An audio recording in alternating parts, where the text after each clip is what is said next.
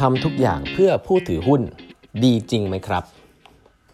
สวัสดีครับ ท่านผู้ฟังทุกท่านยินดีต้อนรับเข้าสู่แปดบรรทัดครึ่งพอดแคสต์สาระดีๆสำหรับคนทำงานที่ไม่ค่อยมีเวลาเช่นคุณครับ อยู่กับผมต้องกวีวุฒิเจ้าของเพจแปดบรรทัดครึ่งครับวันนี้เป็น EP ที่ 953 แล้วนะครับ ที่เรามาพูดคุยกันนะครับก่อนอื่นนะครับ วันเสาร์นี้นะฮะผมต้องบอกนะว่าตื่นเต้นมากๆนะครับ จะมีแขกรับเชิญ ต้องสำหรับผมต้องพูดได้เลยว่าเป็นคนพิเศษจริง ๆ นะครับ แขกรับเชิญของผมคือคุณเทวินวงวานิชนะครับ คุณเทวินเป็นอดีต CEO ของปตทนะครับ ที่มันพิเศษเพราะว่าคุณเทวินเป็นหัวหน้าเก่าของผมเองนะครับ เคยทำงานด้วยกันมาพักหนึ่งตอนอยู่ที่ปตทนะครับ แกเกษียณละ แต่ว่าก็ได้มีโอกาสมาพูดคุยกันในช่วง2อสอาทิตย์ที่ผ่านมานะครับ แล้วก็รู้สึกคอนเน็กมาก ๆ แล้วก็รู้สึกว่า โอ้โห อยากจะดูดความรู้จากแกเยอะกว่านี้นะครับ ได้มีนัดคุยกันบ้างก็อยากจะมาคุยทุกท่านฟังนะครับ ก็เป็นผมคิดว่าก็คงจะคุยกันในเชิงของการบริหารงานส่วนตัวของแกนะครับ แต่ว่าอันนี้ไม่ใช่ผู้บริหารรุ่นใหม่แน่นอน แต่ว่ารุ่นเก่าเลยฮะเป็นคัมภีร์เลยครับ เพราะฉะนั้นเนี่ยก็อันนี้อันนี้อาจจะอยากรู้อยากอยากรู้อยากเห็นส่วนตัวแน่นอนในการถามครั้งนี้นะครับ ในการพูดคุยกัน ก็น่าจะน่าสนใจพอสมควรนะครับ ใครที่สนใจก็มาฟังกันได้นะครับ ในวันเสาร์นี้ตอนสองทุ่มนะฮะกับคุณเทวินนะครับวันนี้ ผมก็จะเล่าต่อถึงหนังสือ The Raging 2020 นะครับ เล่าให้ฟังไปแล้วว่าหนังสือเล่มนี้มันเกี่ยวข้องกับการลุกฮือของประชาชนของสังคมนะครับ ที่เกิดการเขาเรียกว่า role ที่ไม่ชัดเจนของสังคม role ของรัฐบาลที่ไม่สามารถมีประสิทธิภาพที่จะช่วยให้คนทั่วไปมีความสุขได้นะครับ แล้วก็ role ขององค์กรที่อาจจะ care มี power เยอะไป แล้วก็ care หลักๆคือเรื่องของ capitalism คือผู้ถือหุ้นเยอะกันไป ซึ่งหลักการมันดูดีนะครับ แต่ว่าเอ๊ะแล้วมันดีกับสังคมจริงหรือเปล่า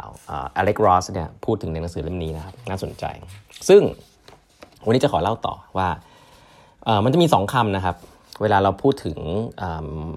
คนสองสองกลุ่มนะคนกลุ่มแรกเรียกว่า shareholder นะ shareholder เนี่ยคือผู้ถือหุ้นนะครับ ถ้าคุณซื้อหุ้นบริษัทใดบริษัทหนึ่ง อันนั้นคือผู้ถือหุ้น คุณเป็นผู้ถือหุ้นบริษัทนั่นแหละไม่ว่าจะเล็กหรือใหญ่นะครับ สิ่งที่คุณต้องการเวลาถือหุ้นใครคืออะไรฮะ ก็คือกำไรครับ value ที่ได้เพิ่มขึ้นนะครับ อยากซื้อต่ำแล้วก็อยากให้หุ้นมันขึ้น แล้วก็ขายสูงใช่ไหมครับเขาเรียกว่าคุณแคร์เรื่อง value ของตัวตัวนั้นนะครับของตัวบริษัทตัวนั้น ซึ่งหุ้นมันจะขึ้นได้จริง ๆ หลักการก็คือบริษัทมันต้องทำกำไรนะครับแล้วก็เอาเงินใส่เข้าไปแล้วมี value ก็จะหุ้นขึ้น คุณเป็น shareholder คุณแคร์เรื่องนี้เรื่องเดียวจริงๆนะครับเป็นเรื่องเงิน แต่ว่าเขาองค์กรเนี่ยแคร์เรื่อง shareholder อย่างเดียวได้ไหม ไม่แน่ใจ นะครับแต่แน่นอน shareholder สำคัญแหละเป็นผู้ถือหุ้นนะครับแต่เราจะจะเห็นว่าโลกใบนี้มันค่อนข้างจะเปลี่ยนไปเยอะแล้วนะครับหลาย ๆ องค์กรเนี่ยแอมซอนนะครับอาลีบาบาเองนะครับองค์กรยุคใหม่ Netflix เองอะไรเงี้ยเขาจะบอกว่าผู้ถือหุ้นก็สำคัญแหละ แต่สำคัญอาจจะอันดับหลัง ๆ หน่อย อาจจะเริ่มต้นด้วยสำคัญที่ employee หรือเปล่า customer หรือเปล่าอะไรแบบนี้ ซึ่งผมจะบอกว่าในโลกขององค์กรเนี่ยเวลาเขาพูดถึงคนอื่นที่ไม่ใช่ shareholder แต่เป็นคนที่คุณต้องดูแลเนี่ยอย่างตอนผมอยู่ที่ปตทเนี่ย คุณต้องดูแลภาครัฐ คุณต้องดูแลสังคมนะฮะ stakeholder เยอะมากนะครับ ดูแลหลาย ๆ ภาคภาคส่วน เขาจะเรียกคนอื่น ๆ ว่า stakeholder นะครับ stakeholder คือผู้มีส่วนได้ส่วนเสียครับ ผมอยากจะแยก 2คำนี้ก่อนว่า shareholder เนี่ยเป็น subset นะครับเป็นส่วนหนึ่งของ stakeholder stakeholder นี่กว้างกว่า stakeholder คือคนที่มีส่วนได้ส่วนเสียทั้งหมดในการทำธุรกิจนะครับ ไม่ว่าจะเป็น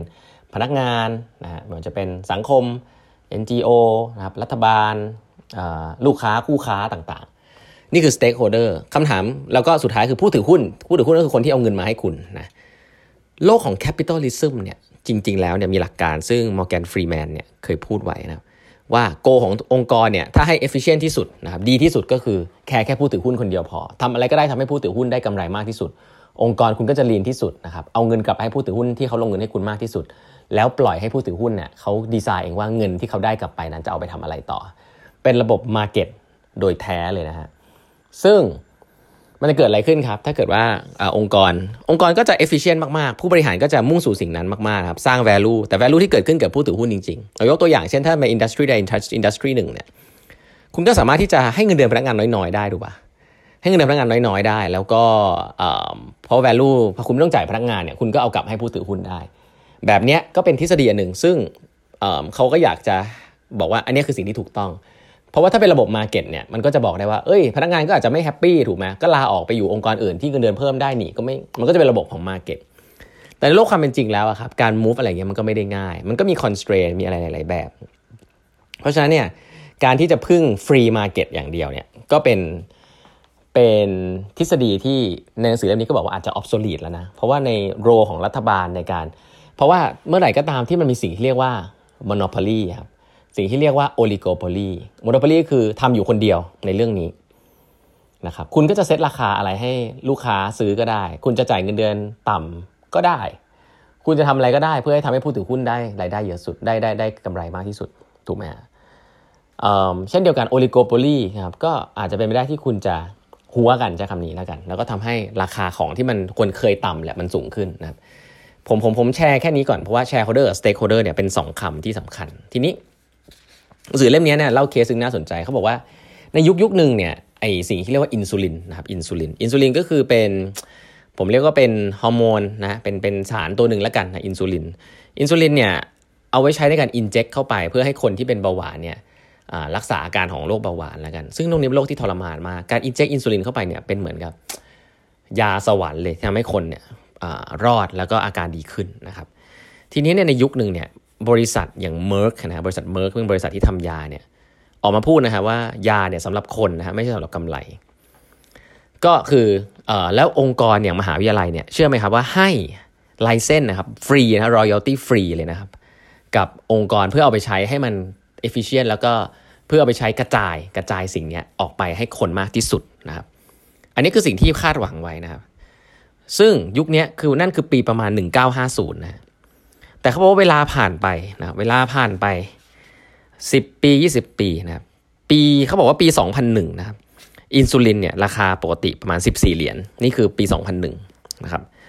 ปี 2019 ราคาอินซูลินปัจจุบันเนี่ย275 เหรียญแพงขึ้นเกือบ 20 เท่าคำถามคือเพราะอะไร จริง ๆ แล้วมันจะเพราะค่าของชีพเพราะอะไรก็ไม่รู้แหละแต่ว่าเอ่อมันเกิดเหตุการณ์ที่เรียกว่าองค์กรสามองค์กรที่ผูกขาดนะ สามคนที่ขายอินซูลินตัวเนี้ยก็หัวกันเรื่องราคาค่ะว่าไม่ลดราคาแล้วค่อยๆ เพิ่มราคาทำกำไรให้กับผู้ถือหุ้นนะครับ แต่ย้อนกลับมาก็คือว่า พบว่ามีคนส่วนใหญ่กึ่งหนึ่งเยอะพอควร ที่ไม่สามารถจะเข้าถึงอินซูลินอันนี้ได้นะแล้วเขาบอกว่าสิ่งนี้จริง ๆ มันเป็นปัจจัยพื้นฐานหรือเปล่านะครับสำหรับสิ่งที่สร้างขึ้นมาใหม่ได้นะครับรัฐบาลควรจะมีส่วนมาเกี่ยวข้องหรือเปล่า ที่จะเข้ามาสับสีได้ตรงนี้ หรือว่าทำยังไงให้ power ขององค์กรในการฮั้วกันเนี่ยมันน้อยลงนะครับ role ของรัฐบาลตรงนี้ทางอเล็กรอสบอกว่ามีความสำคัญมากนะครับ เพราะว่าถ้าคุณจะปล่อยให้ระบบตลาดมันเป็นแบบนี้ อันนี้มันไม่ใช่ระบบตลาดแล้ว เพราะว่ามันฮั้วกัน3เจ้า oligopoly นะครับ ซึ่งเมื่อสิ่งนี้เกิดขึ้นเนี่ยเขาบอกว่ากฎหมาย antitrust นะครับที่เป็นทำลายพวก monopoly หรือพวก oligopoly เนี่ยจริง ๆ ก็ไม่ได้เวิร์กได้แบบนั้นนะครับเขาบอกว่าจริง ๆ แล้วเนี่ยองค์กรเหล่านี้มี power มากถึงขนาดที่เข้ามาใน วอชิงตันดีซีนะเพื่อที่จะจ้าง lobbyist นะครับให้ทำให้กฎหมายเหล่านั้นที่พูดถึงเนี่ยมันไม่เกิดนะครับเอาไว้ง่ายเลย คนมีตังค์ทำอะไรก็ได้ และสิ่งนี้แหละครับเป็นสิ่งที่อันตรายมากสำหรับสังคมยุคนี้ที่ทำให้คนเนี่ยลุกฮือขึ้นมาครับว่ามันไม่แฟร์นะครับ แล้วก็รัฐบาลก็โดนแทรกแซงแล้วก็ระบบขององค์กรเนี่ยก็ใหญ่มากจน free market เนี่ยมันอาจจะไม่เวิร์กนะครับซึ่งซึ่งอเมริกาเชื่อเรื่องนี้มากนะครับในเมืองไทยผมไม่แน่ใจ แต่ว่า role ของเขาบอกว่า role ของรัฐบาลสำคัญมากนะครับ ซึ่งเดี๋ยวมันจะมีเล่าให้ฟังว่าในยุโรปเนี่ยทำได้ดีมากครับในอเมริกาเนี่ยถือว่าตามตามกันมา ซึ่งทำให้เห็นครับว่าจริง ๆคำว่า shareholder กับ stakeholder เนี่ยต่างกันนะแล้วก็อนาคตเนี่ย shareholder อย่างเดียวอาจจะไม่พอนะถ้าคุณอยากจะเป็นองค์กรที่ sustain เนี่ยคุณต้องแคร์ stakeholder ด้วยนะครับแล้วก็ role ของรัฐบาลนะ role ขององค์กรเนี่ย power ต่างๆเนี่ยมันจะเปลี่ยนไปในอนาคต แต่ถามว่าเปลี่ยนยังไงเนี่ยเดี๋ยวมาเล่าให้ฟังในขั้นต่อไปนะครับวันนี้เวลาหมดแล้วนะฮะฝากกด subscribe แปดครึ่ง podcast นะครับพบใหม่พรุ่งนี้นะครับ สวัสดีครับ